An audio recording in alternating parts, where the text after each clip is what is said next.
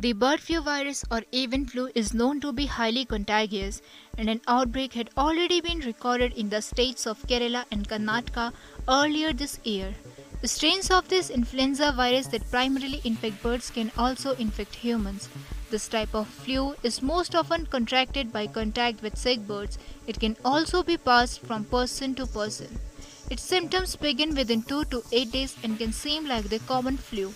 Cough, Fever, sore throat, muscle aches, headache, and shortness of breath may occur. The disease can carry a high mortality in humans. Some antiviral drugs, if taken within two days of symptoms, may help. The virus was first detected in 1996 in Jiaxing, China. Asian H5N1 was first detected in humans in 1997 during a poultry outbreak in Hong Kong and since been detected in poultry and wild birds in more than 50 countries in Africa, Asia, Europe and the Middle East. It's deadly to most birds, and it's deadly to humans and to other mammals that catch the virus from birds.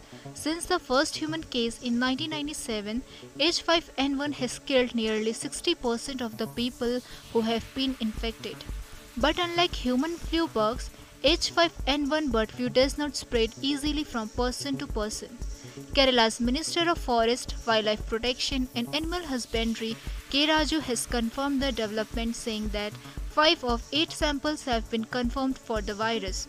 The states of Rajasthan and Madhya Pradesh too are on high alert. Bird flu scare 48,000 birds will be killed in Kerala while Rajasthan and Madhya Pradesh are on high alert. Kerala has been struggling with the virus with repeated outbreaks since 2014, since which over 10 lakh ducks have been killed. Even between 20 and 26 November 2020, no new cases of human infection with avian influenza AH5N1 virus was reported to WHO in the Western Pacific region. The best prevention is to avoid sources of exposure. Human infections with bird flu viruses can happen when enough viruses gets into a person's eyes, nose or mouth or is inhaled. This can happen when virus is in the air in droplets or possibly dust and a person breathes it in. Or when a person touches something that has virus on it then touches their mouth, eyes or nose.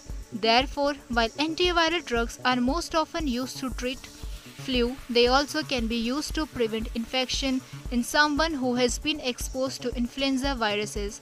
When used to prevent seasonal influenza, antiviral drugs are 70% to 90% effective.